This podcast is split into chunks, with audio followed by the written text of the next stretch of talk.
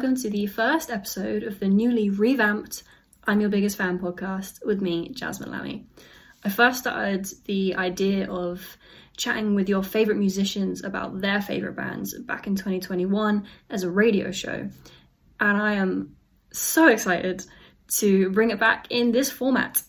All too often, we forget that our heroes started out as standard music fans, just like we are, before finding their own musical journey. So I think it's important to reminisce on the reasons and anecdotes from our childhoods to remind us why music is so important. But firstly, this podcast is proudly in association with the Noizze Podcast Network and sponsored by the Satanic Tea Company.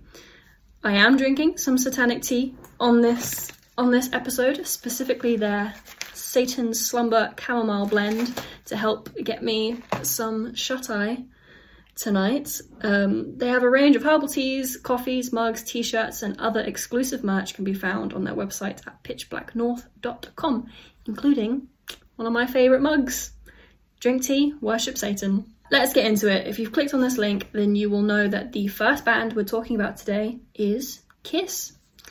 And in case you've been living under a rock for the past 50 years, or if you're a six month year old baby, you've still probably heard Kiss. Kiss are an American four piece glam rock band from New York, formed in 1973 and signed to Universal Music. To date, they have released 20 full lengths and a total of 44 albums. That's a lot of albums, with the last one, Monster, being released in 2012. They were the pinnacle and pioneers of shock rock, incorporating their signature and instantly recognizable face paint, blood spitting, fire breathing, rockets, levitating stunts, and so much more into their live shows. They've influenced hundreds, if not thousands, of bands and musicians across their five decade career, including my first guest today, British new wave of classic rocker Beth Blade from Beth Blade and the Beautiful Disasters. This was such a fun interview to do, and again, thanks so much to Beth for being my first guest on this podcast. This ended up being way longer than anticipated, but was still fun nonetheless.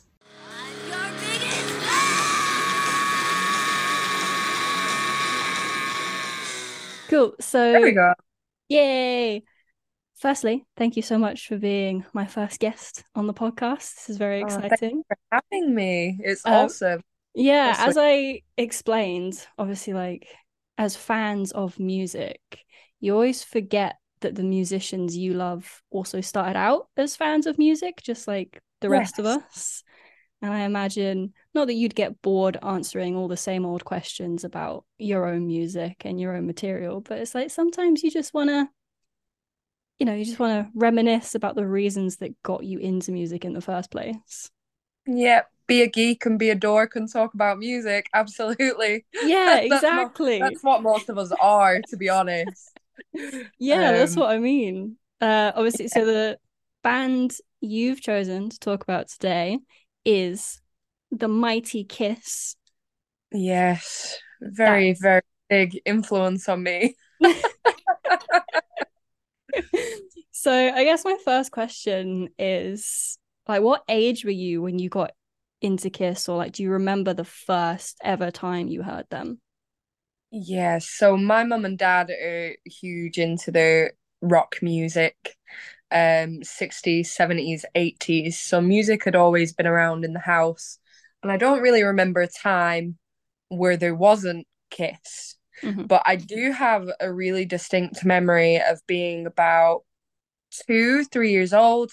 Okay. And uh, it was the video for I Love It Loud.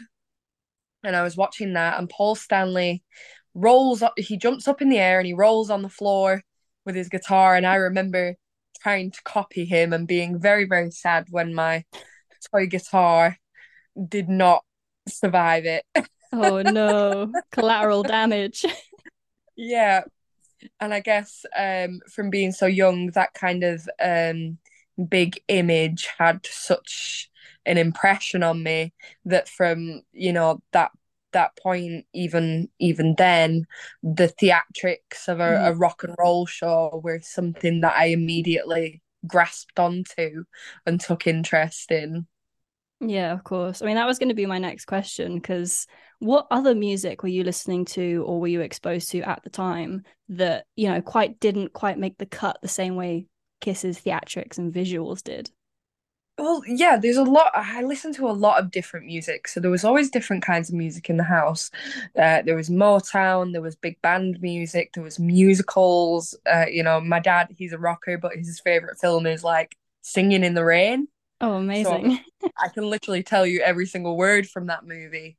Um, but yeah, it, it got to the point where I, you know, I took an interest in singing and songwriting. And what I would do is um, my dad had made himself a mixtape for the car. And then cool. I would be making a mixtape of the mixtape for my Sony Walkman that I used to carry around. And um, what I would do is I would, you know, write the lyrics down to the songs in my little journal to think about how they were put together. And uh, those songs still in, in my head all the time, even now. Um, why Can't This Be Love by Van Halen? Hmm. Uh, These Dreams by Heart. Oh, Every amazing. Little Does Is Magic by The Police. Um, Lavender by a band called Marillion. Oh, and yeah. just this really, uh, Babe by Styx. And just this kind of really eclectic mix of, of music. Um, but for me, Kiss was the one that musically my brain just seemed to really gravitate towards it. Okay. And that so that did that so you fell in love with them more compared to everyone else, even just with the audio, yeah. not even before all the visual all the visuals, sorry. Yeah, so there's something for me, and obviously it's not something that they get a lot of credit for. There's something for me in the songwriting that is really hooky and mm-hmm. it really just captures my attention.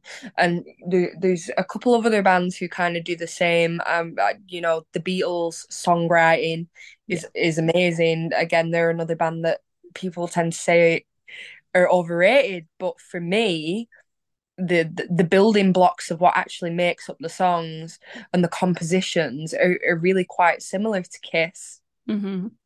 um which, which people tend not to connect. Um and in I find it in David Bowie as well. Um, and it's the same thing that grabs me. Um, and it's really kind of informed my own songwriting in a in a really deep way, yeah. which sounds ridiculous because they mostly write about partying and rock and roll and and sex. Is there so, anything else to life? I know, right? That's all that matters. It's funny that you say that about um the Beatles because I am unfortunately one of the guilty people that never quite got on the bandwagon with the Beatles. But I think it's because now, firstly, I just want to say that I absolutely appreciate what they did for music, and all of my favorite bands wouldn't exist without them. So I'm just putting that out there. But I think when I got first introduced to music, I was introduced to like Guns N' Roses and Iron Maiden, and then I went heavier.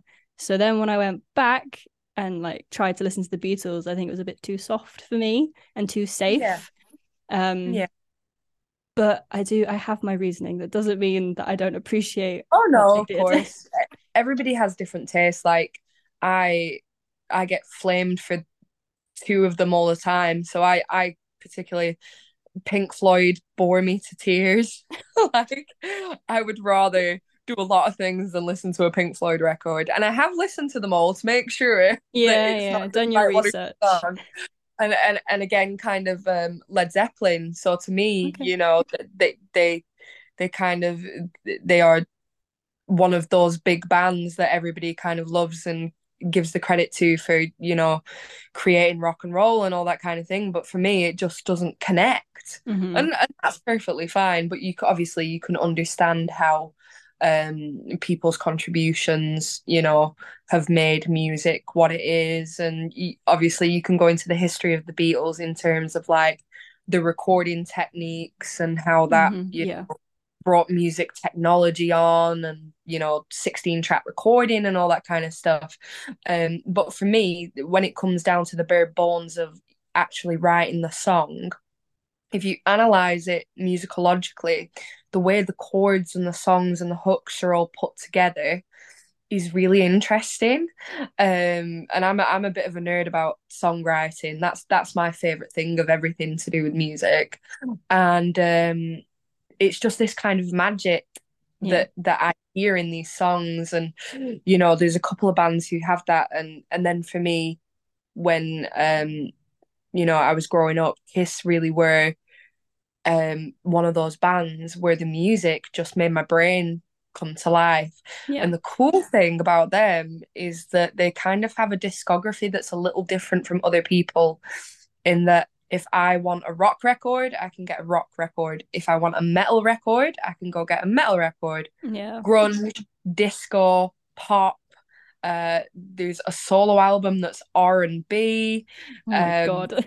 you know, it's it's this wide variety of genre and again they they kind of get frowned upon as a, a three chord band but i really don't feel like that's the case because yeah. of that variety really yeah that's true i guess then of all those albums considering there's so many genres that they can cross over into and and do so well as well on top of that do you have a particular favorite record or is my, it just dependent oh, on what mood you're in?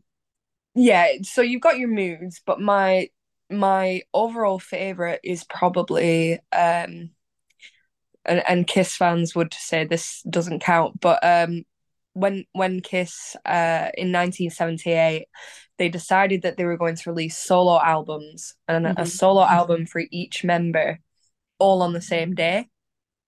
That's um, a that's a really cool strategy. it was a really cool marketing technique at the time and you know they they were really good at that as well which is something we'll talk about in a little bit i'm sure. Um, but paul stanley's 1978 solo album is probably my favorite record of okay. all time. Of all time? Nice. of all time. Um it's just you know the the the, the songwriting on that is fantastic his vocal performance uh, and I really love a lot of the guitar work, which is done by a, a, a guy of the name Bob Kulick, who unfortunately passed away, um, who was actually originally, he auditioned to be in Kiss, mm-hmm. but they passed on him and went with Ace Frehley instead. And he ended up playing you know, as he's a quite prolific session musician. He played with Meatloaf and a, a couple of other bands. Um, and I really like his work on it and I really love it. As far as a Kiss album, for me, probably uh, Hotter Than Hell. It's the worst sounding album ever. but it's got the best guitar riffs ever on it. It's it sounds it sounds like mud. it's terrible. um, God, could but, you imagine how amazing that would sound then if it sounded better. Oh, I would love to see it re-recorded musically with the mm-hmm. original vocals still on top of it. I think that would be incredible. Um, but then you know, there's a lot of people I know who are into really heavy music who would never listen to Kiss because they find it too pop. But for them, I would recommend two albums. There's an album called Revenge, and there's one called Carnival of Souls, which is pretty much like listening to Alice in Chains, which is crazy. People would never think that Kiss would ever sound like that, but on that album they do, you know? You know what? Now that you've said that, that's also the year I was born, funnily enough. Um ah, cool. I'm gonna I'm gonna go and listen to that one afterwards. Sure, I, I know what you like. Because like I first I'm pretty sure I first heard so like when I was growing up, the only music I was getting into is whatever my dad introduced me to. So very much the same. Yeah, but Kiss never came up in like our conversations or anything. So I think the way I discovered music outside of my dad was when I started playing Guitar Hero. oh yeah, cool. and I'm or like there was that Wii game called Just Dance. Yeah, I remember that. And I'm pretty sure one of the tracks on there was a Kiss track, and I think it was oh, cool. I was made for loving you. Yeah. And then I think it was Crazy Nights that was on Guitar Hero and those were like the two songs that I would flick between. And a lot of my mates from back home in Jersey, they're not metalheads at all. I'm like the only metalhead of the group. So whenever we would play Just Dance and we'd go through like, you know, the Britney Spears or the Beyonce songs, and it would get around to me, and I'm like, no, no, no, I'm gonna gonna crack out the kiss. yeah, cool. so I That's think awesome. correct me if I'm wrong, but you've got three studio full length albums with yeah. yeah, yeah. with the beautiful disasters. How has your love of Kiss influenced your own music writing then? Because you've said that it has a lot. I know that visually, your music video for Sin Eater feels like it definitely has some visual influences, including the dark theatrics and stylized makeup. But musically, yeah. how does that come into play? Yeah, so musically for me, um, I kind of I drift between two kind of of places when it comes to writing. And it kind of informs my music taste in general. So for me i either i will write for fun and escapism mm-hmm. or i will write to feel. Right. Which are two separate things.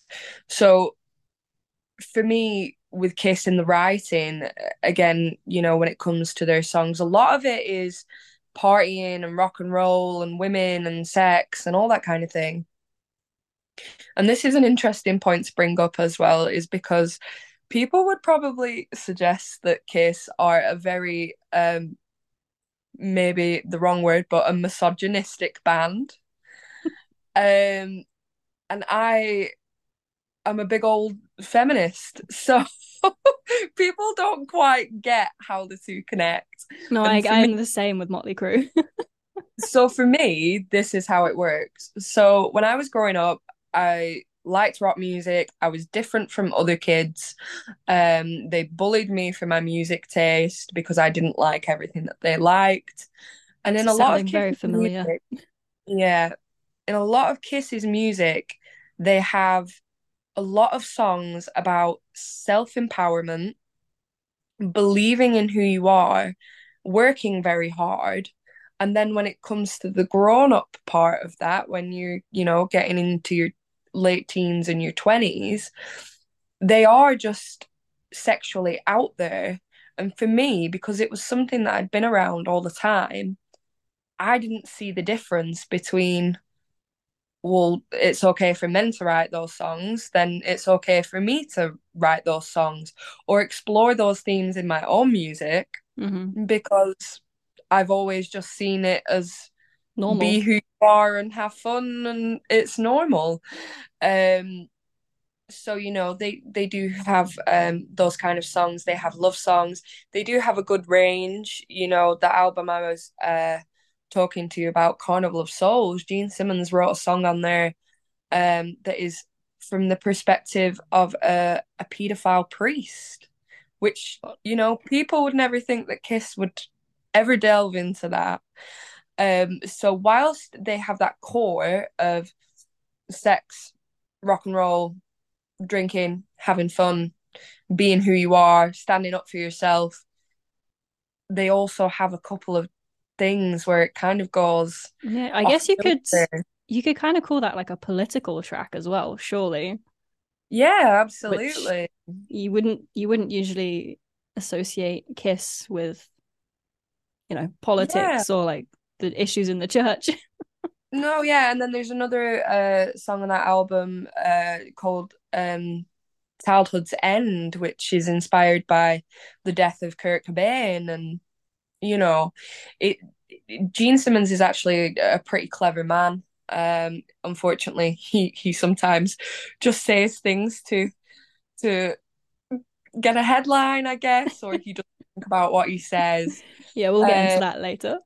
yes, and um, you know, he does cover cover quite a lot of things, and I think the thing about Kiss is that they they weren't ever trying to reinvent the wheel mm. they were trying to make the wheel bigger and more grandiose and yeah, more trying to perfect it.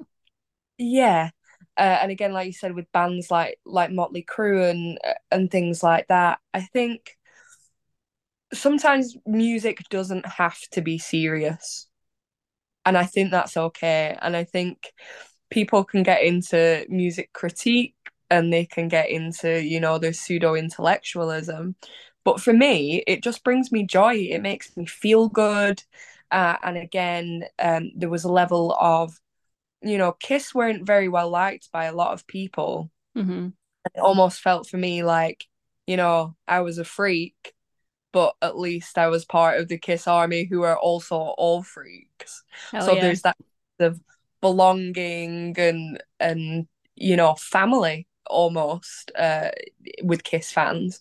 Um, that is a really interesting phenomenon as well. I've been very lucky to meet some really cool people just from being a Kiss fan. And it's like I could turn up in Australia tomorrow and call somebody I'd met through Kiss and they'd put me up for the night just because we're Kiss fans. Yeah. And that's a really nice thing. It's wholesome. And just going back to what you were saying there about like music doesn't have to be serious. This is the thing that a lot of people forget is that music is so subjective and people write it for very different reasons and people listen mm. to it for very different reasons as well. Like Yeah. yeah, you might learn something if you're listening to something specific, but then, you know, if you had a shit day, some people like to feel worse and get it out that way, and some people like to forget about it. And sometimes that involves just, you know, listening to ridiculous shit sometimes if it brings you happiness. Well, yeah, I mean, one of my favorite Kiss songs is called uh Juice. And literally the opening line is get up and get your grandma out of here. And that is not poetry. right? It's hilarious though. Like, surely if it makes you laugh, then it's done its Does job. it make me want to like fist pump and bang my head? Yes, yes, it does. It absolutely does. Uh, and anytime I hear it, it just, you know, there is that nostalgia to it as well. And we all go through this. The music that we discover when we are teenagers and in our 20s tends to take us to a, a, a certain place in our mind and in our hearts, and it makes us feel a certain way. So if Mhm. I if I'm having a bad day, I can put a Kiss record on and it will get rid of my mood like almost instantaneously yeah. because it just brings me joy.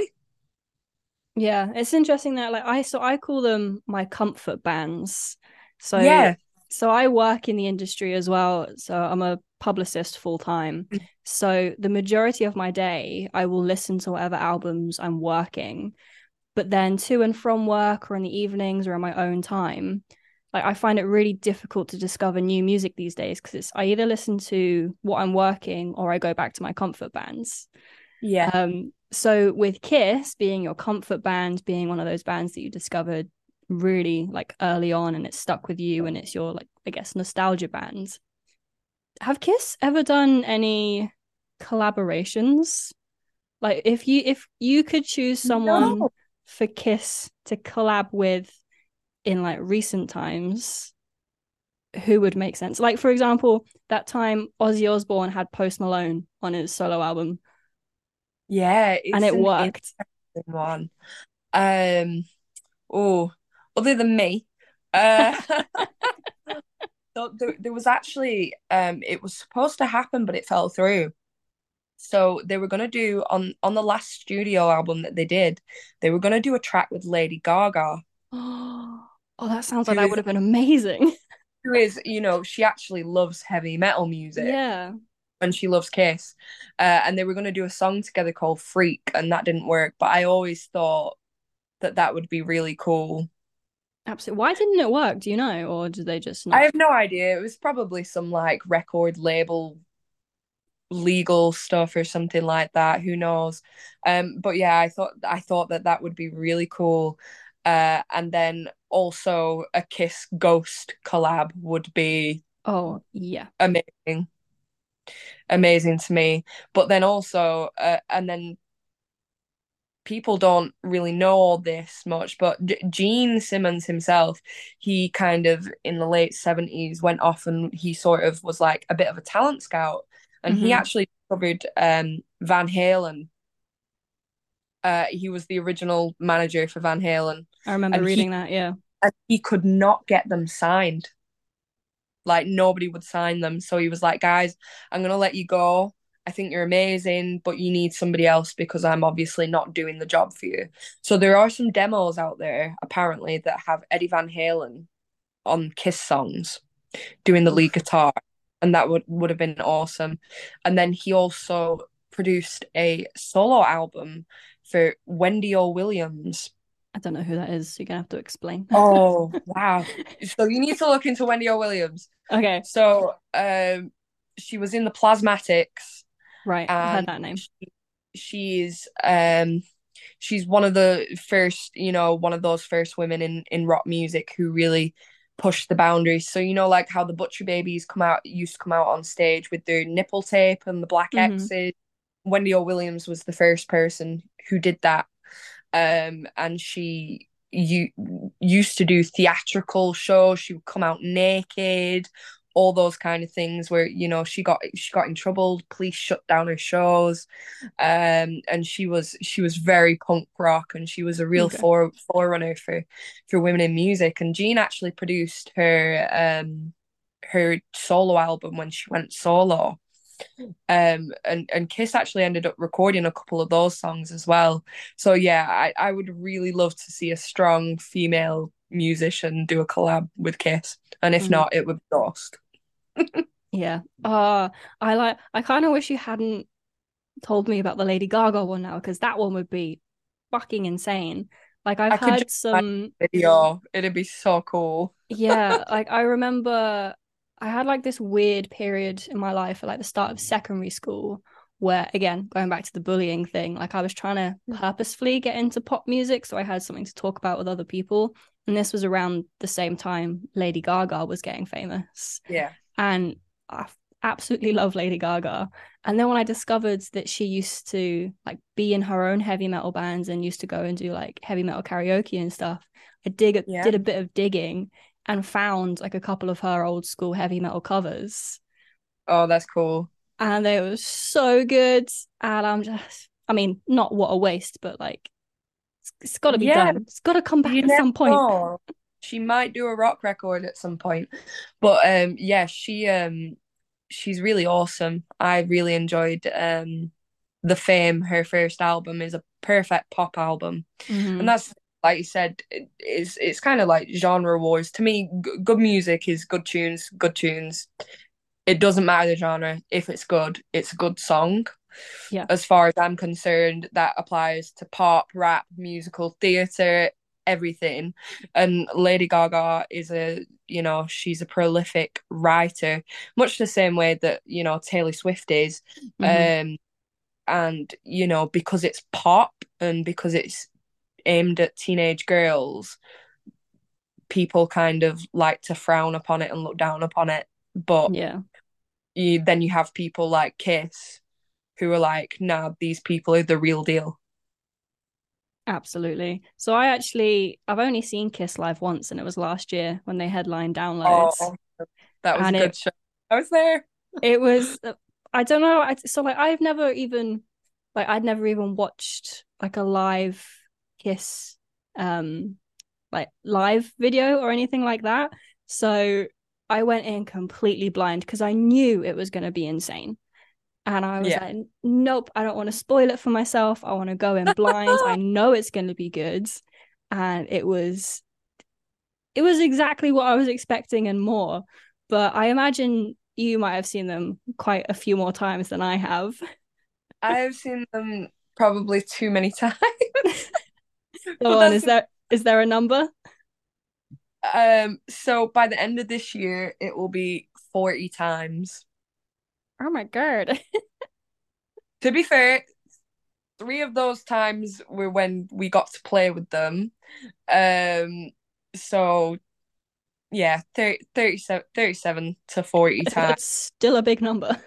And you know, I've been going to see them since I was seven years old. Oh shit. So do And you it- remember your first time seeing them? Yeah, and it was a crazy lineup. So it was L7, Right, uh, okay. Thunder, Skunk Nice. Anansie, Right. uh, Against the Machine, and Kiss all in the same day. Holy shit. That was London Finsbury Park, 1997. And I was seven years old, and I remember bits of it. I don't remember all of it, but I remember just being like, oh my God, this is the best thing in the world. And even now, even like literally the last time I saw them was uh in July, just gone. Um I it immediately transports me to a place in my mind where the world is fine, where everything mm-hmm. is okay. Because for those and I hope you kind of felt the same when you saw them. When you're at that show, the ho- the rest of the world doesn't matter. You're there yeah. for a good time, and you know there's so much going on. The lights, the the confetti, the fire, the the whole thing, um, is so immersive. Mm-hmm. And for me, I'm an incredibly anxious person. My brain does not switch off. But when I'm at a kiss show, my brain switches off, and I can just enjoy yeah. the moment. And that's what I like from a from a concert. Yeah, absolutely. Yeah, I, I again, like I felt the same way. Like, it is one of those things. Like you get some bands that where, like when I go and see a live show, I'm going. I want. I want to go for the live show. Like I don't give a shit about. I mean, obviously, I care about how bad the sound is, but I'm yeah. there for a performance, basically. Yeah. Um, and Kiss really take that to the extreme, and it is the same where if I'm distracted by something, like I don't want to be distracted by anything. There's so much going on. It's hard. Even if you really tried to just like think about everyday mundane life. Yeah. But no, I get that. I get that as well. So when you were when you went to see them when you were seven, was that with your parents as well? Yeah, with my parents, yeah. Nice. Yeah. And was it your first ever show or had you been going to yeah, shows before that? Show. I was very obviously I was seven, so I was really little. Um, and then after that, we just went to concerts all the time. So, you know, as well as Kiss, we've seen like Def Leppard, Whitesnake, Journey, all the all those caliber bands, Bon Jovi, um, so, so much stuff. And then obviously in my teenage years, uh, I got into you know some different stuff. Like Avril Lavigne was my um teenage love when I was 14 and that's when I discovered eyeliner and looked like a panda for a good 3 years. Oh, we've all got to be there. We've all got to go through that. But, you know, if I wanted to go to a concert or something like that, my dad would come with me and my mum would come with me.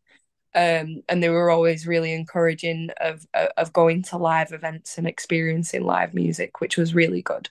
Yeah, I can imagine then that I mean, your first concert is always special anyway. Like mine was Bon Jovi when I was nine. Um, oh, but they they were kind of like my gateway band into yeah. other heavier stuff. Um, whereas with you, like the first band you ever saw is your all time favorite band. So I guess that makes it so much more extra special that you have that yeah. such a core memory yeah it's it, it's really quite lovely. And again um it's that famili- familial connection as well. So, you know uh me and my dad are kind of best buds when it comes to the kiss stuff and we we go everywhere together with it and we we've been all over the world to to see them and it's just um memories just filled with joy. Yeah. um there's there's there's nothing negative attached to it. And it's very rare in life to be able to have something like that. Yeah, yeah. It's interesting you say that because I have exactly the same thing, exactly the same thing with my dad and Iron Maiden. So, but awesome. we've we've only seen uh, Iron Maiden three times together, so or four. Oh, I think it's four now. Yes. I don't know remember. It's always going to be more, I'm sure. Those guys will be going oh, yeah. for a long time yeah. Absolutely. Like every time they announce a new tour, I just get a message from my dad straight away being like, You're getting these tickets, right? As soon as they go on sale. Otherwise, I'm disowning you. And I'm like, Yeah, okay. so you mentioned, have you been on the Kiss cruise? You have, haven't you? Yes. So is... I, I'd been on um, just as a fan um, on holiday. And it, it is literally like I I cannot recommend any of the rock cruises enough to people. So it's basically like a festival on a floating city, mm-hmm. and it's incre- it's incredible. Um, just you know, loads of people, and they're all there for the same reason, wanting to experience live music, um, and have their holiday and have a good time. So yeah, it's like download on a boat. Do you get seasick? That's what I need to know. On the big boat, no. On the little teeny boats, yes. There are teeny boats. Is that like the the smaller So- stages? So um sometimes obviously when the boat stops uh, at a destination, if it's an island, you have to get a boat to an island. Right, And they're- sense. This on on waves. Oh, But the the big boat, the big ships that the actual uh cruise is on, you can barely feel it. Um, so that's good. And then in 2018, uh, we entered a competition. hmm They were looking for artists to play on the Kiss Cruise, and we applied, and we got down to the final 10, and then to five, and then we got through to the final three, and we got on the boat and got to play with Kiss. that is absolutely insane. It's And- crazy. Like, And how was that? Like, what? So you said that was 2008, uh, 2018. 2018. Yeah. Oh, How was that? five years ago. Uh, it was one of the most incredible experiences of my whole entire life. Honestly, it was wonderful. Um, so many of the other uh artists that were on there, you know, there there was a broad spectrum. A band called Vintage Trouble, who are kind of like a blues band, and they have one of the best frontmen I've ever seen in my life. He's like a mix in between Michael Jackson and Freddie Mercury Damn. uh, he's a guy called Ty, and then I discovered the New Roses, who are a band uh, who are big in the the new wave of classic rock scene from Mhm. Germany as well.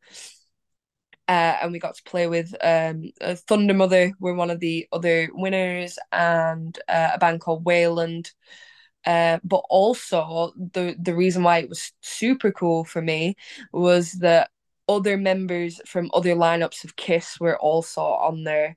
So their original lead guitarist Ace Frehley was on there, and their eighth guitarist Bruce Kulick was on there as well. So it was literally like Kiss Fest, yeah. and And, I- did you like- get complete heaven. did you get to meet them as well and chat with them, or how was that Yeah, kind of interaction? Yeah.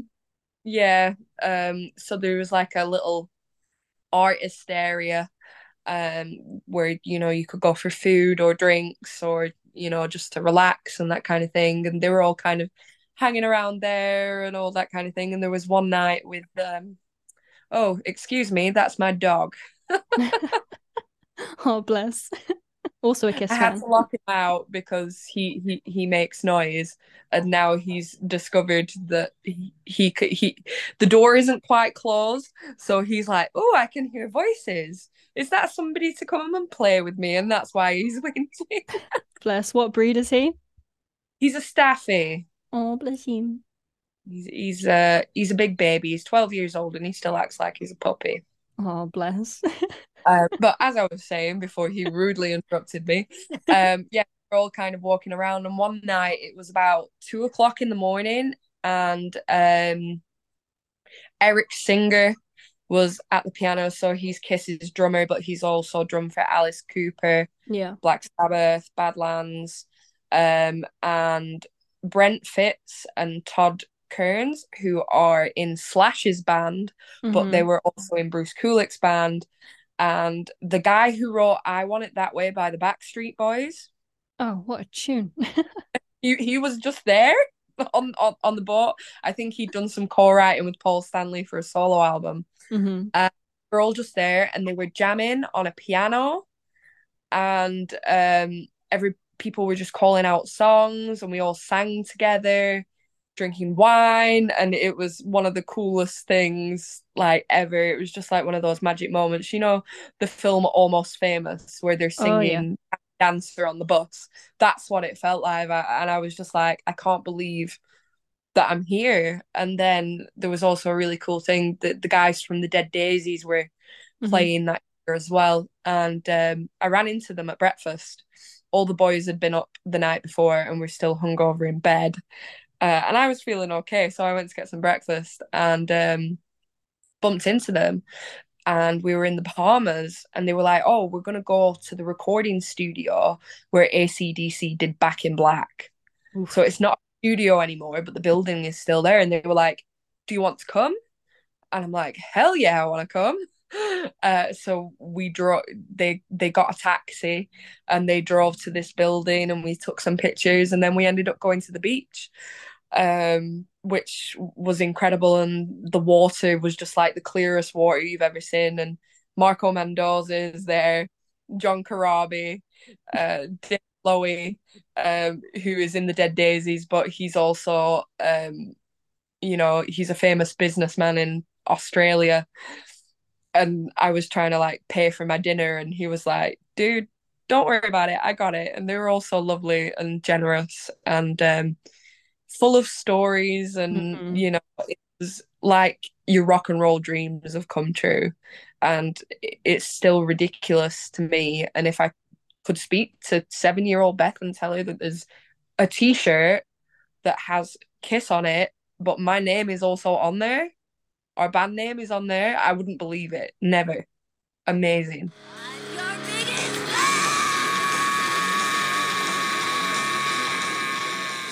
Cool. So, right, piggybacking off that, you said that you have a t-shirt. I'm assuming it's the tour t-shirt from the Kiss cruise. Yeah. How much other Kiss merch do you have? Are you a big merch girl? so I have some bits, mm-hmm. but mostly for me, it's vinyl that I that I collect. Uh, so vinyl and um, like ticket stubs and things like that.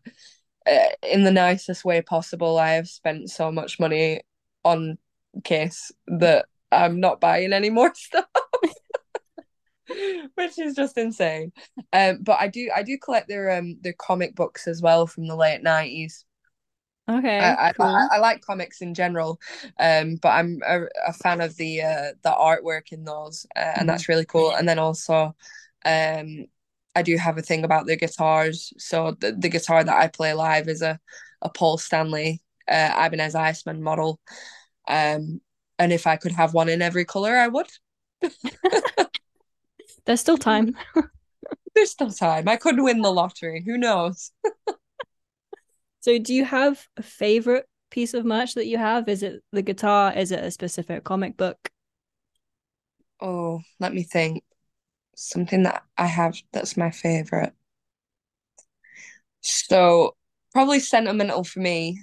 Um, I have a guitar pick that I caught um, that Paul Stanley threw at me, and I didn't realize that I caught it because it actually went down my bra.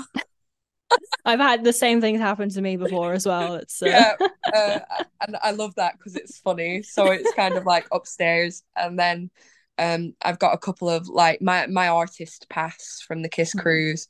So they kind of make you a little bundle like a welcome bundle. Yeah. Uh, and it's like a you know like a patch for a battle jacket. And it's got Kiss cruise artist on it. And it's that's really cool. Fuck yeah. very sensible. I love that. So you mentioned there as well that you have some Kiss comic books, and Kiss have been a part of some wild things in their five decade career. Obviously, oh, they were in in Scooby Doo, and they had a bunch of other things as well, like a partnership with Hello Kitty at one point. Um, yeah. Have you ever had any wild PR stunt ideas like that, or do you think there's something else they could do that they're missing that they need to add to that list? Well, I do have to give it to um to Paul and Gene their marketing of their band and you know they were the first band that turned their band into a brand. Yeah. Um even before like the rolling stones and uh, and and you know the things like that you know with the tongue and the t-shirts and all that kind of stuff. And they they really i think where it really came from is that they they worked really hard and they wanted to get their band out there but they also felt that anybody who got on board was a fan. They wanted to give back and they wanted to be involved with people. So mm-hmm. a lot of the early Kiss stunts that they did, like they did a cover of a song called Kissing Time and they held a kissing contest. Uh, and you know just just things like that and um there's a, a really important event in their kind of history um called uh, Cadillac High. Um, and it was a high school in, I believe it was in Michigan. And somebody had written to them and said that you know their football team had been losing on a on a really bad streak and the coach had brought in kiss music before the games to get them amped up and kiss decided to go to the school and play yeah like, i think i read that somewhere they weren't paid. They just said right we're gonna gonna come we're gonna come and we're gonna play the show. And then obviously out of that you know all the kids got in their kiss makeups. They had the football team. They had the cheerleaders and they're there in their costumes and uh, and all that kind of thing. And really it's creating a public spectacle and a yeah. frenzy that you know that's worth its weight in gold now if that ever happened yeah. Um, and then they did things like when they did do the first comic book they did a stunt where they put their blood into the red ink yeah, I read that. uh, and stuff like marketing the fact that like they did competitions where people would get to see a photo of them without their makeup, but then the photo would disintegrate, so yeah. they would be the only people who would see it.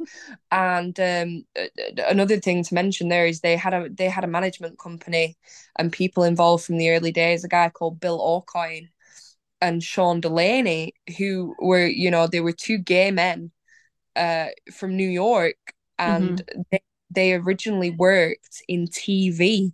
They actually weren't involved with any bands when they got involved with Kiss. And it was that unique perspective of actually seeing a band as more than the music that catapulted them into the stratosphere, really. Yeah, I think um, as, as well, like with with Kiss and all this these marketing stunts that they did at the time, you know there wasn't social media. If you were into a oh. band like you as a fan were so detached from these people that you listen to. And obviously there's this whole like rock star persona thing and there's no there's no bridge there's no nothing there to bridge the gap between like fan and musician. Whereas with kiss yeah. because of all this stuff that they were doing I guess they were probably one of like the first bands where you felt like you knew them, you felt like you had a relationship with them rather than yeah. just seeing them on the TV or just seeing them on the radio. They offered so many opportunities for you to to understand that they were like actual people as well. Yeah, and they were one of the first that had an an official fan club. So the story of the Kiss Army is that um there were a couple of kids who like Kiss and they were phoning a radio station and they wouldn't play them. Mm-hmm. And so they co- literally, these kids coordinated phoning the radio station every single second of every day saying, you need to play Kiss or the Kiss Army are going to come down there, kind of thing. and they they really created a like a kind of a, a movement yeah that was more more than just about music it was about fan power and it was about community um which i imagine for uh Gene, Paul, Ace, and Peter was something that they they really didn't expect. You know, it's um it's become something much bigger than they are. And you're saying, is there anything I think that they could do that they haven't done yet? When it comes to the merchandising side, they've got everything covered. My favorite thing, and I think it's hilarious, I want some, is that there's a Kiss mini golf in Las Vegas. I love mini golf. and they sell officially licensed Kiss air guitar strings. Air guitar strings. Air guitar strings. So it's literally the packet is branded Kiss but it's literally empty and they sell it for four dollars ninety nine. And I think and people buy it and that's genius to me. and you say you want some. and I want some just because it's so ludicrous. Do you know um, what I booked last night? What? Flights to Las Vegas in January. Oh, you have to go to Kiss Mini Golf. If I go to Kiss Mini Golf, so I'm going with um I'm doing Nashville and Arizona as well with one of my mates. I've oh, never awesome. never been to the US before, so I'm excited. Um we're going with her family. If we go to the Kiss Mini Golf, which I will fight for because this bitch loves mini golf, I will get you some air guitar strings. Thank you.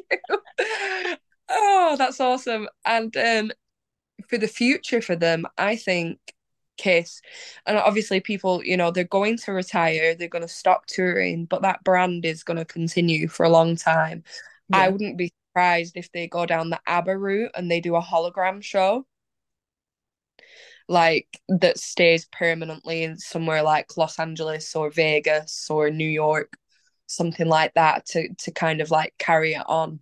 Yeah. Um, you know, people have thought that perhaps that there might be like an official tribute band that they do, and they themselves have said that um that they could just get somebody to take their place because it's makeup and it's a character and anybody can put that suit on. I don't know how I feel about that. But yeah, I'm sure they've got something in the works to uh, continue the story after their part of the story ends, I guess. Yeah, they've definitely they're definitely one of those bands that has longevity in their legacy, which not a lot of people can lay claim to. But um yeah. going to the other side of of Kiss, Gene Simmons is obviously quite renowned for his controversial opinions on the current new guard in rock and metal we've all seen the quote where he said, Rock is dead. But I have a little game show for you in this segment.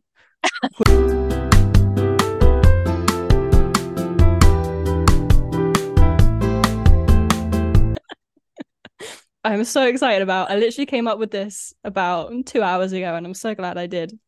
Oh my god! So I'm, I'm gonna try not to cry with laughter. I'm gonna read you some quotes that Gene Simmons may or may not have said. and you need to tell me if you think Gene said it or if someone else said it. Okay. okay. First one. I would urge all bands that say they only care about credibility and don't care about money to send me every dollar that they don't want. I'd be happy to take it off them. I would say that Gene would say that 100%. Yes, he did. Number two, your work is going to fill a large part of your life, and the only way to be truly satisfied is to do what you believe is great work. And the only way to do great work is to love what you do. Oh, I mean, I would think he would say that, but it sounds too nicely phrased for him. yeah, there's not enough swear words in there. yeah, no, no, not enough daftness in there, so I'm going to say no. Okay, and do you have any idea who you think might have said it? Hmm. Some other rock star who doesn't put their foot in their mouth all the time. Steve Jobs. Steve Jobs. Steve Jobs, yeah. See, that's that's really quite funny because for, for, for all intensive purposes, from what I've read, he was not a very nice man. no, exactly. Honestly, some of these are hilarious. Okay, number three. There is no passion to be found playing small, in settling for a life that is less than the one you are capable of living. Oh, again, I feel like it's something that he would say, but it sounds too nice. I'll say no. It's too sophisticatedly worded. Yes. Nelson Mandela. Nelson Mandela. oh, God. Okay, number four. I'm fascinated with myself and love hearing the sound of my own voice. I'd yeah. like to hear what I have to say. A lot of people don't like being alone because they truly don't like themselves, but I love me. Yes, that's Gene, 100%. It absolutely was. the greater danger for most of us lies not in settling for not in settling our aim too high and falling short, but in settling our aim too low and achieving our mark. That's not him. Again, too uh, too well, see this is the thing is Gene is actually really articulate if you actually have him talking about a topic. Mm-hmm. But if he's doing an interview that's promoting something to do with Kiss, he just puts on his Gene Simmons character and says some really silly things. I should have worded these slightly differently. But uh, yeah, that was Michelangelo, not the Ninja Turtle. Oh, I love both. okay, next one. Don't look for the needle in the haystack, just buy the haystack. Oh, that could be him. Is that what we're going for? Yeah. Nope, that was said by Jack Bogle. whoever, whoever that is. Whoever that is. Never underestimate the power of being popular in pop culture. You have to be able to do something. You can have a good seat at the restaurant, but you can but you still have to pay for the meal. Fame is important, but to be rich is more important. That sounds like him. Yes, it was. no one has ever become poor by giving. No, that's not him. You're right, because that was Anne Frank. oh, jeez. well. okay, I've got a couple more. The internet is the new battleground of Earth, the Wild West, the place of truth and opportunity. That sounds like something he would say. No, that was Andrew Tate.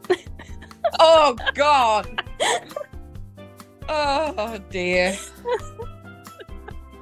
okay, I've got I mean, three more. As much as I hate that man, um, he is kind of right because there's many people out there like him who make a lot of money on the internet from vulnerable people. He's the reason the internet is a battleground. Oh, well, yeah, right now, yeah.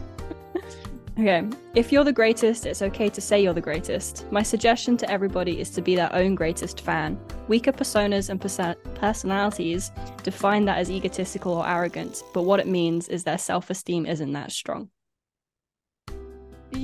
That sounds like him. Yes, that is correct. It was. yeah. Okay, two more. I may be small, but I've got friends that make me feel 10 feet tall. No. Because he says he doesn't have any friends. Correct. That was said by Mickey Mouse. Oh. you like Mickey. and the last one. It's more important to write something people will listen to than something that only means something to you.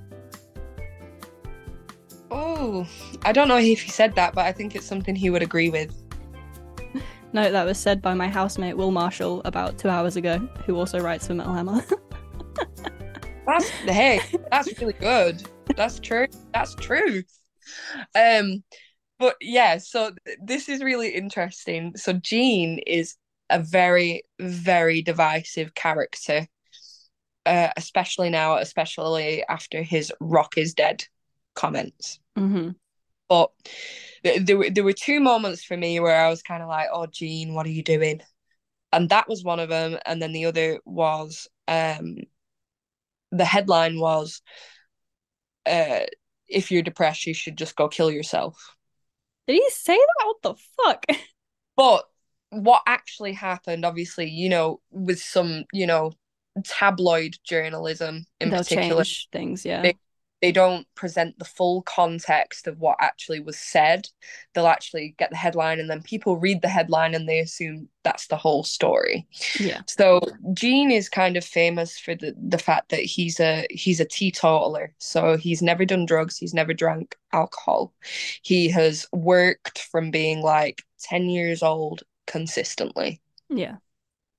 And in the interview where he said made these comments about depression, the framing of where it came from and it's a real interesting take on how to perhaps treat people who maybe need a little bit of education rather than you know just just condemning somebody outright so Gene's background is that he was a uh, an immigrant who was born in Israel and his mother uh, was in the Holocaust along yeah. with the rest of family and she managed to survive the camps by doing the hair of one of the the German officers' wives, and she managed to survive.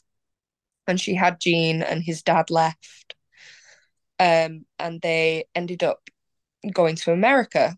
And um, when they emigrated, when they were getting their papers done to to leave, uh, his mother saluted like a Nazi salute to the American soldiers and he put down her arm and said, You never have to do that anymore. And then they emigrated to America, to New York. She worked three jobs and raised Gene alone. He was an only child as far as he knew at that point. And his perspective was my mother went through the Holocaust. She survived, she got through it, and then she had to bring me up on her own And she did all that without being diagnosed with depression, with anxiety, with any form of mental health issues, which, you know, you would consider that somebody going through that absolutely would have some issues. Yeah. And he said that she kept going and she kept strong and she was able to see the value in life without getting into drink and drugs. And he was like, and then you have people who get into drink and drugs and they're saying, oh, I can't stop and it's going to kill me. And then his comment was, well, if you're going to do that, go kill yourself then. Because in his perspective, if somebody who has survived the Holocaust mm-hmm. survive, then why are there people with these issues not able to function and cope with reality when comparatively they may have an easier life? Yeah. Now, people forget that he's a 60, 70 year old man. He comes from a a period of time where, you know, like his mother, you just got through it. There was no yeah. help. Um and then kind of after he said those things, it was kind of sensationalized. And yeah, obviously, he didn't understand mental health issues the way that we see them now and the way that they happen now. Obviously, the modern world is it's so different. different. You can't you can't compare. If if exactly. all you've known in your life is what you've been through, then it, it's exactly. hard to imagine a different scenario than than what you've lived. Exactly. So for him, he's thinking, well, in my life, I've seen somebody who's been through the worst of the worst, which it is. But then I see people in, you know, kids in Los Angeles who whose mom and dad are fabulously rich and wealthy and they get addicted. And he can't understand that, or at the time, he couldn't. So he opened his mouth about a topic that he didn't know about yeah and got pretty crucified and people think he's this mean uncaring person but afterwards you know actually he did say that you know his children talked to him showed him some resources mm. talked to him about these things that maybe he had never experienced yeah uh, and he learned from his lesson and now you know he does a lot of work for for those kind of charities and realized his mistake yeah. um which i think you know we we can all i I firmly believe in consequences. You know, people say cancel culture and all this kind of thing. I don't think it's cancel culture. I think it's consequence culture. But if you make a mistake and you, you know, you genuinely try and rectify it or yeah. you misunderstand a situation or you're just not educated and then you go and educate yourself i think that you know you should get some form of not a reprieve but you get kind of like well fair play at least you're trying yeah exactly yeah no i agree with that as well wholeheartedly uh, and then the the rock is dead thing again the the context of the of the actual interview if you read it it's actually him saying that he believes that you're never going to see a band get as big as Kiss did. You're never going to see a band get as big as AC/DC or Bon Jovi or like it was in the 70s and the 80s. And that's because of the change in the industry. So, right now, rock and metal is not the popular music that is the biggest seller anymore. That's just a fact. And if the music industry stays the way that it stays, which is, you know, other than a couple of bands that have broken through to the mainstream, it's still relatively underground mm-hmm. and it's more based on community and fan power than chart success and then you have you know the change of album sales is now streaming revenue and uh, record deals aren't necessarily required to be a band. Yeah. So he say he was saying that rock is dead in terms of industry, in terms of doing big business the way that it used to. He wasn't saying that there's no rock bands. He wasn't saying that there's no, you know, because he knows that there's talent out there. Kiss yeah. over the years are known for giving bands a shot and giving them tours and putting them on because when they were a young band, a lot of bands didn't like them because their show was so big and so different. Mhm. So they made a point to give bands a shot. So you've got a lot of bands out there who got their first tours with Kiss. And you know, Gene is a very business orientated man. yeah, And I think I think personally that comes from his uh, childhood trauma of being uh, abandoned by his dad and being a refugee. And in his mind, he was like, I want to make a living Mhm. and get as much as I, I possibly can. He he is the American dream. But when he's saying rock is dead, that's a big term. And he knows when he says that he's gonna get inches of columns. He knows. Hundred percent. absolutely, because that's how you do business. Exactly. A, a famous quote of his is all publicity is good publicity. Um, and he is right because, you know, and you you mentioned Andrew Tate earlier. Even if it's a bad thing, when people are talking about people, it's generating interest and income. And now, especially in the music industry, all your engagement is online Yeah, and It's creating clicks. engagement and clicks is creating income. So he I I feel that when he said that he knew exactly what he's doing, but I don't necessarily disagree with him because I find it hard to believe that there's going to be somebody as big as Iron Maiden ever again because of the change to the industry, because of the change to the recording industry, because of the change to the live music industry Yeah, in, in general. And I, I mean, I would love for it to change. I would love rock to become the most popular music in the world again.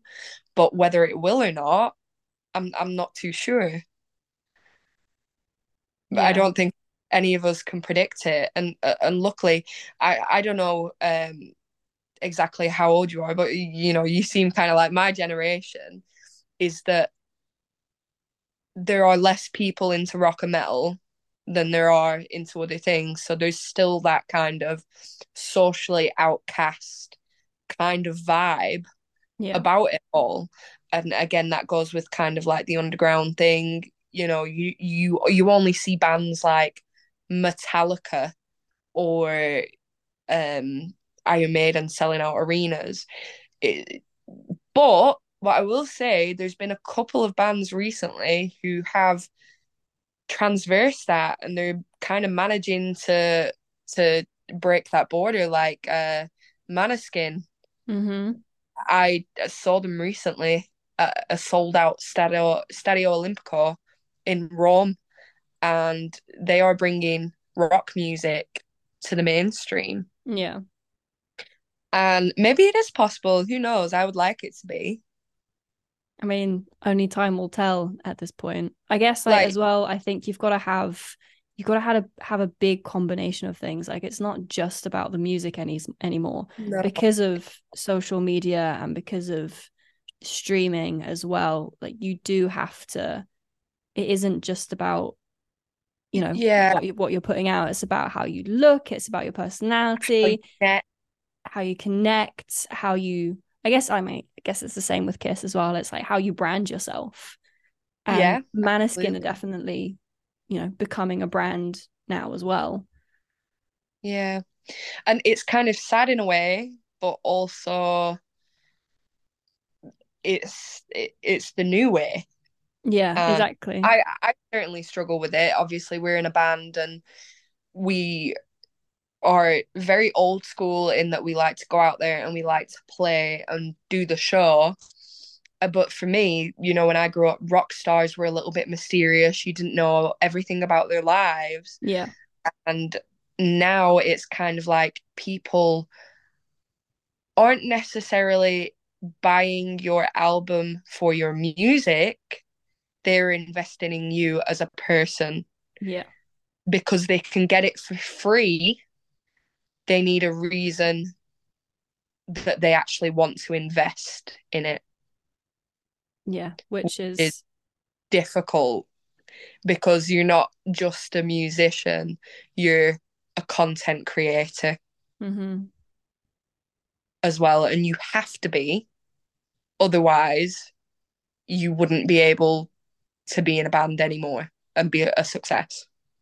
Yeah, I'm finding so obviously like I work with bands day to day and like you can't especially bands that are like just starting or below a certain level you can't just be a musician anymore which i imagine fucking sucks like you also again at certain levels have to be your own publicist you have to yeah. be your own marketer you have to do your own merchandise you have to like even when it comes to like mixing and recording music even some bands and musicians are their own producers and mixers and engineers.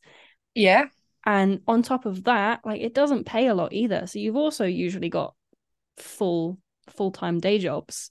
Yeah. It's 100%. so much. And then again on top of that content creation too. If you don't put out something like every day the algorithm forgets you and that's a lot of pressure. Um so yeah it fucking sucks.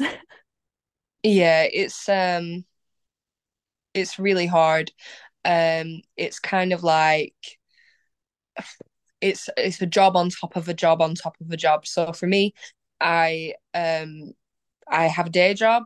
I work my 40 hours a week, but then I'm also a musician. I gig on the weekends, and then you have to create content and have to write songs and then do the bookings, uh all that kind of stuff. And you know, unless you're in a fortunate enough position to have management or have a team behind you or a label um, in that traditional sense. And even then, you might not even have the best deal. You might be taking 25% off the top of stuff and that's going to your label. Mm-hmm. Uh, it is really intense and anybody who is in this game is doing it because they love it there's no doubt about that to me you you cannot continue to do this if it's not something you really love and you really want because if you didn't you wouldn't be doing it because it's it's a lot and it, yeah. it, it's very time consuming and i you know i admire anybody who who pours their heart into it honestly um even even from the other perspective journalists photographers um reviewers um venues all the all those people you know and i i really believe in the community spirit of it all we're really lucky that you know we are a small band um we, we are growing but you know not at the rate where you know a video's gone viral and then you have thousands of fans we kind of w- try and win people over one person at a time whether that's mm. at a mm. gig or somebody hearing us on the radio or or whatever that is um and it's it's so hard. It really is, but I adore it. And um, like I said, we're quite old school, and without all of these people coming together, then we wouldn't be able to do what we love to do. And then if there were no bands, then the PR people and the reviewers and they, they wouldn't have you know work to do. And we're fortunate enough that we've actually crowdfunded all three of our albums so not not the full cost of each one, but we have been able to get bigger and bigger and bigger with each release as you know you kind of gain that momentum and the fan base. And a lot of people call it DIY and I, I don't like that because it's do it yourself and it's not. We're we're doing it together yeah. uh, as as far as far as I'm concerned. Um and I really believe that the community aspect of music saves lives. Yeah. Oh yeah, absolutely. And and for me, coming back to to Kiss, there have been times in my life where the only reason that I've been able to feel like I could keep going, in my mind, I was kind of like, oh well, you know, I can't give up or I can't consider acting on these thoughts because well I've got that Kiss concert to go to. So your advice to anyone that is in a bad place is to always have a Kiss concert booked. or any concert or something to look forward to. Yeah. Uh, something to live for. And you know, I I have um been through some awful things. Uh, I'm a domestic violence survivor and um something uh, in therapy uh, that really resounded with me was that the guy that I was talking to, who I was doing the therapy with, he said that having um, a creative outlet and having um, something like that to motivate you actually helped in my recovery so much more than if I didn't have that. Yeah. Said the fact you were a musician and you were able to process your trauma out loud and write about it and put it into something Mhm. rather than keeping it, you know, locked up inside is actually really healthy and really good for people healing. Um, so for me, you know, music therapy, music as therapy is such an important tool for anybody who's going through mental health issues or any kind of issues really um and a lot of the people i know in my life all feel the same way about music so whether Yeah. that's kiss or whether it's iron maiden or bon jovi or uh, you know Halestorm or the struts or you know bad omens or whoever that you love sometimes it's the only thing that keeps you afloat and that's Yeah. the beautiful for me about music and this community that we have. And i think um we're very very lucky to have it and to exist at the same time as all these incredible artists. I think it's um pretty badass that we get to be around whilst these cultural phenomenons still exist. Yeah, absolutely. It is such a spectacle to to witness, especially when you see a band start and then see them grow and then see them explode and you kind of feel like you're you're a part of that journey with them. yeah absolutely.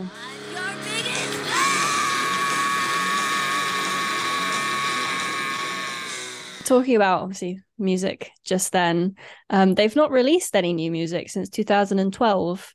Do you you know if they would have any more plans to, or is this finally like no more? I don't think that they will. Uh, I really wish they would. I wish they'd do one more, but I don't think they will. And again, the reason for that, and as they've quoted, is that there's there's no incentive for them to do it because in their mind, it's like, well, you know, streaming revenue is nothing. hmm So it's like, well, why should we record music that's going to get pirated and people aren't going to buy it? And I get that from a, a business point, but it is old school. The way that we kind of look at it is that as as much as I do think that people should get more music for their streams, I really do. Um, you know, Spotify Spotify's profit margin is It's insane. It's an absolute joke. um, and it does need to change. Um, I have a suggestion on how that should work. Um, we, as a younger band who are in obviously a completely dis- different position than a band like Kiss, we just see it as a tool rather than a guaranteed revenue income stream yeah. which is absolutely fine. But like for me, Spotify, the way that it should work is is at, like you know after you've listened to something ten times, you should have to purchase it if you want to continue to listen to it. I can get behind that. Because I think that's fair, you know. Mhm. Yeah, I mean, like Um, I've personally, I've always been like a CD gal.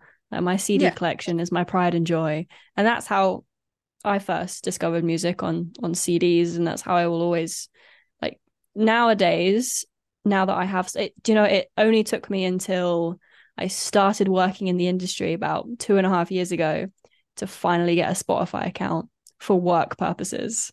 Yeah, that's cool. I like that. Old And- school. And now it's a case of if I listen to something on Spotify, you know, I can listen to something on the day it's released.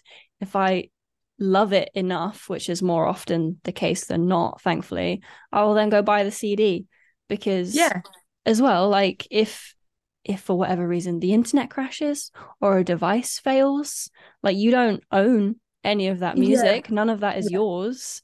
Um, Yeah. whereas like my CD collection, I know that unless I lose those CDs, they are forever gonna be mine. I have Yeah. to re- rely on, you know, technology. Yeah, and I like the I like having something physical in my hand. But coming back to marketing, when it comes to that, so there's been a boom in vinyl in the last Mm-hmm. however, and uh, in the last year especially, and it's getting the younger generation of people who are into music buying physical media. Yeah. And the one person who has managed it is Taylor Swift. She literally has her young fan base buying five different colors of vinyl because they want to collect every single one. And she's using old tactics, but she's using it on a young fan base, Yeah. which she can do because it's pop and it's popular. But what it would probably take for a rock band again is a rock band who connects with the younger audience and then get them into collecting and completism and things Mhm. like that. And that's how the industry would probably recover.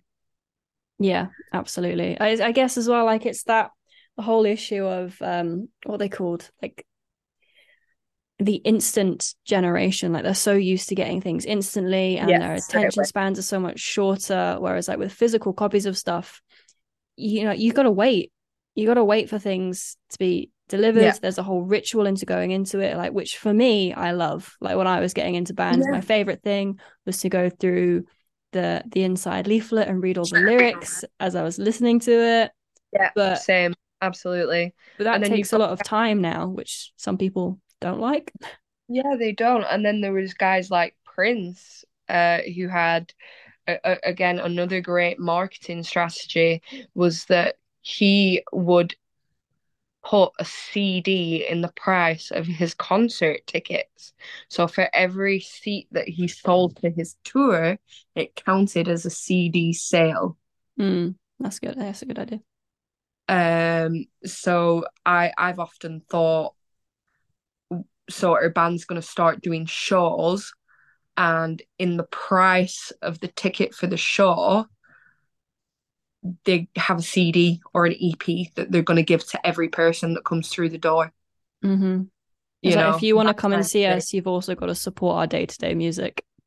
yeah, that kind of thing, and trying to reintegrate it, especially down at a grassroots level. So for us, our our fan base is maybe a little older, but they are really good at, at that kind of thing. So you look at guys like those damn crows, Yeah. they kind of came out of our scene, and a lot of the people I know are maybe in their 40s and 50s.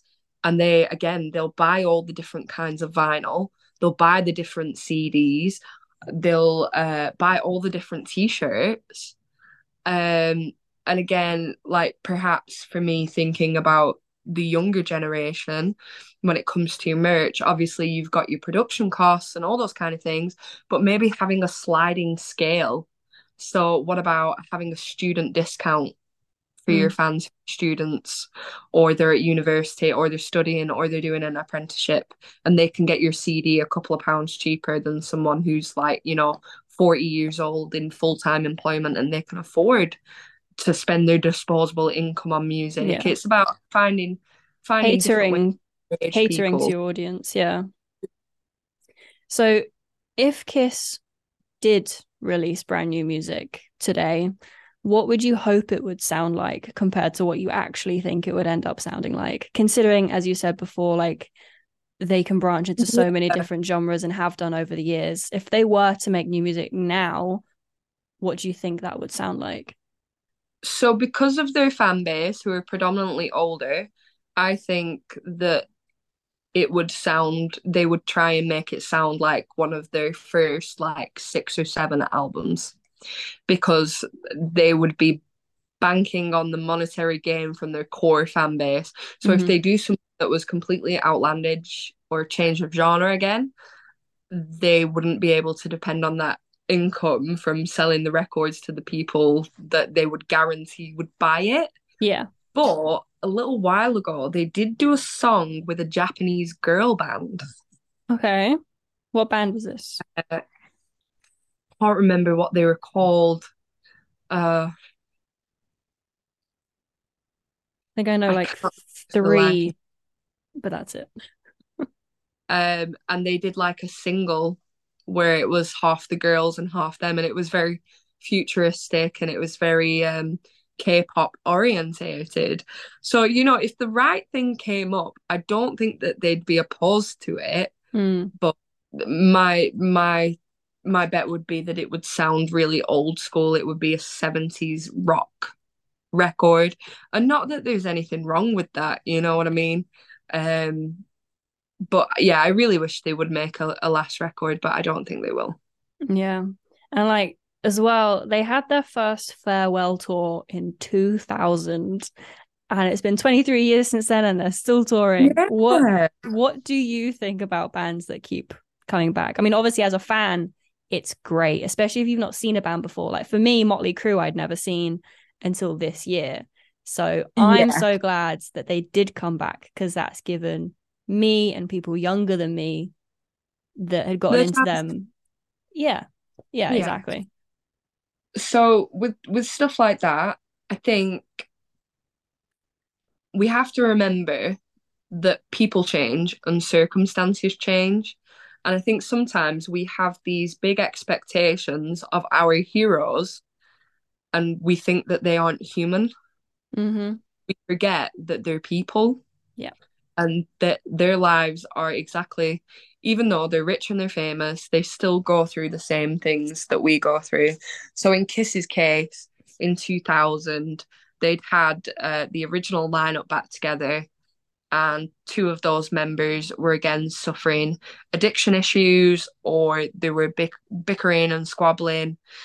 And that's why they decided to call it quits. It wasn't that they didn't enjoy it anymore. For like Gene and Paul, they still loved performing, but they didn't enjoy performing in an atmosphere that they felt was unstable. Yeah.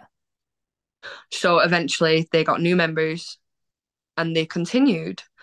Uh, whereas now, you know, they are getting on a bit and it's not like the Rolling Stones where they can come out on stage and they come out in a pair of jeans and a t-shirt and uh, and and perform with Kiss when you've got that whole show Mm-hmm. they've got their outfits, they've got the makeup, they've got the um you know the the lifts, the hydraulics, all that kind of stuff to contend to.